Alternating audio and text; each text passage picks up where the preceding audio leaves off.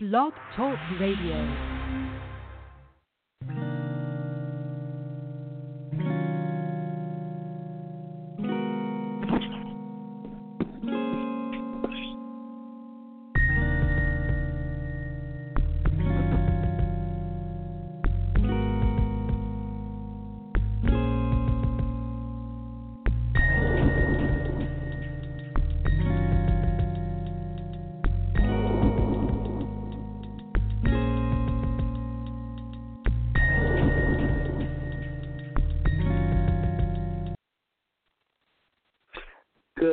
Morning, and welcome to another episode of the Sound Heart Radio. I'm going to be reading from the book of Acts and then from Paul's letter to the saints at Thessalonica. The book of Acts, or some call the book of the Acts of the Holy Spirit, others call this book the the book of the Acts of the Apostles. Um, so both designations are correct. What we have in the book of Acts is the the Holy Spirit working through the members of the apostolic college who are to go therefore into all the world and preach or herald the good news of Jesus.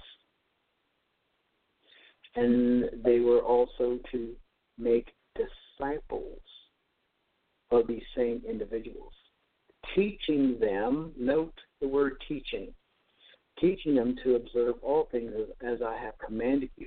Notice the two designations. They are to herald or publish the good news. Preaching or is to, is to be done to the unsaved. The gospel is to to be heralded to the unsaved. But when these individuals become saved, they are to be carefully taught, line upon line, precept upon precept. Here a little, here a little, there a little. They are to be taught the Word of God. Saints are to be taught, carefully instructed in the Word of God. This is the biblical uh, manner. Now, I'm going to be discussing this morning uh, the parousia, that is, the coming of Jesus. The scripture, uh, the scriptures teach Jesus is coming again. Jesus himself said that he would come again. And yet there are voices today that deny that uh, Jesus is coming again. And so the, Peter uh, speaks about these individuals. Now, I want you to know that individuals who deny the Lord Jesus do so because there is a grave motive for what they say. Now, this is what Peter writes. This is Second Peter chapter three, verse three. Knowing this first, that there shall come in the last days scoffers, walking after their own lusts, scoffers. Now, uh, literally, this word uh, uh, means trifling ones. Now, they may be very good at pulpit uh, pulpit uh, rhetoric. They may even be fiery and convincing. It doesn't mean they're right. And notice what the word says. States, quote, knowing this first that there shall come in the last days scoffers, walking after their own lusts, and saying, this is verse 4, 2 Peter 3 4, and saying, Where is the promise of his coming? For since the fathers fell asleep, all things continue as they were from the beginning of the creation. Notice their language. So these individuals believe in a, a type of uh, uniformitarianism. They said nothing has changed, nothing is, is different. Of course, this is what they say. In verse 4, we read the words, words of promise of his coming. And it, The word there is parousia also. For since the fathers fell asleep, all things continue as they were from the beginning of creation. And so this is what this is their belief. Verse five. For this they willingly are ignorant of. Notice that they are culpable for their denial. They are culpable for their denial. For this they willingly are ignorant of. And the, Greek here means to escape notice of or to be hidden from, therefore culpable. For this they willingly are ignorant of that by the word of God the heavens of old and the earth standing out of the water and through the water, whereby the world that then was being overflowed with water perished. And that verb overflowed in the Greek means to dash down or to wash down. Uh, very, very incredible word, very intense uh, word. But the heavens and the earth, which are now, the now heavens, by the same word, are kept in store, reserved unto fire, against the day of judgment and the perdition of ungodly men. Now, we know in the polar caps, uh, we have the polar caps, ice caps on the earth contain uh, frozen methane. Frozen methane. Methane is highly flammable, and so it's kept in this frozen state. Uh, there's an incredible amount of frozen methane on the earth. And so uh, one day God is going to unleash all this methane.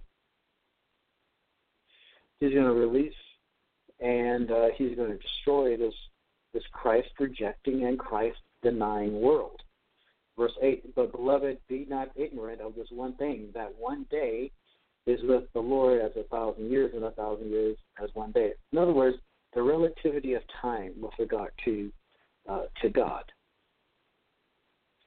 The Lord is not slack concerning his promise, verse 9, as some men count slackness, but is what? Is long suffering to usward, not willing that any should perish, but that all should come to repentance. Now, listen very carefully to verse 10. But the day of the Lord, the day of the Lord. Uh, in First Corinthians, appear, uh, excuse me, Paul talks about the day of Christ, the day of Christ.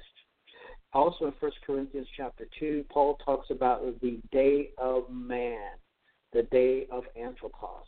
And it's hidden in the English, but in the Greek New Testament, it clearly states the day of man. This is the day of man. And we see what is going on in the day of man. I don't have to tell you about all the different political movements uh, that are going on. You know exactly what I'm talking about. So but the day of the Lord will come as a thief in the night, in which the heavens, excuse me, shall pass away with a great noise, or a great whizzing, literally. And the elements, that is, the, the molecules, that is, the first principles of matter, shall melt or shall be loosed with fervent heat.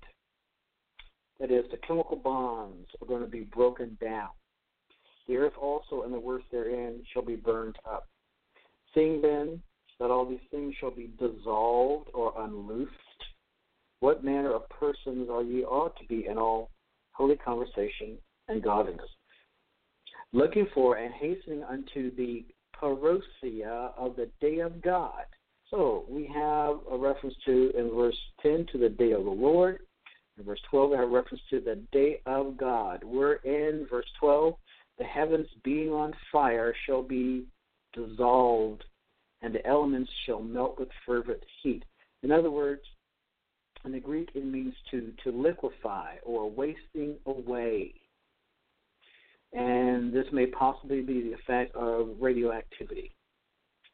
So, nevertheless, verse 13, speaking of believing ones, nevertheless, we, we, according to his promise, Look for new heavens and a new earth, wherein dwelleth righteousness. All right. Wherefore, beloved, seeing that you look for such things, be diligent, that you may be found in him in peace, without spot or wrinkle. And account that the long suffering of our Lord is salvation. Amen. even as our brother, our beloved brother Paul, also according to the wisdom given unto uh, him, uh, given unto him, hath written unto you. So I'm going to stop there, verse at verse 15.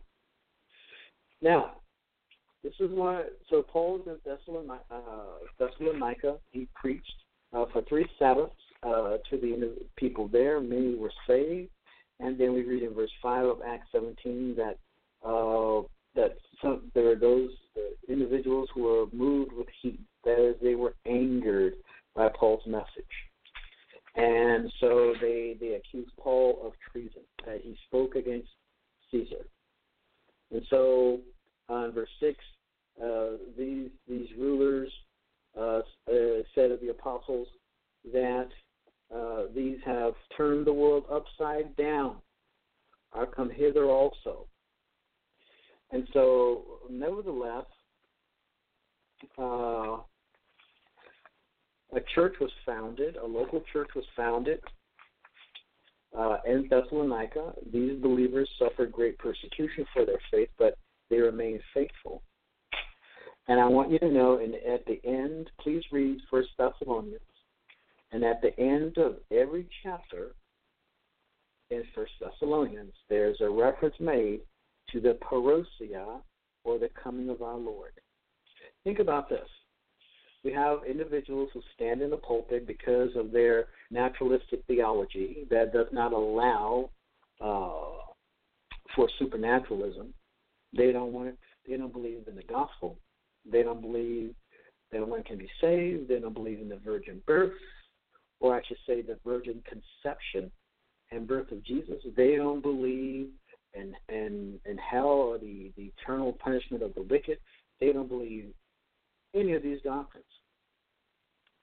And so they certainly don't believe in the second coming of our Lord, but at the end of every chapter of this book, there's a reference uh, to the uh, uh, to the coming of, of, of, our Lord Jesus Christ. So it is very important uh, that as believing ones, we know uh, we know the Word of God, and we live our lives uh, according uh, according to His Word. So, the church in the, la- in the last days will be an apostate church. That is, individuals will uh, not be faithful to the Lord.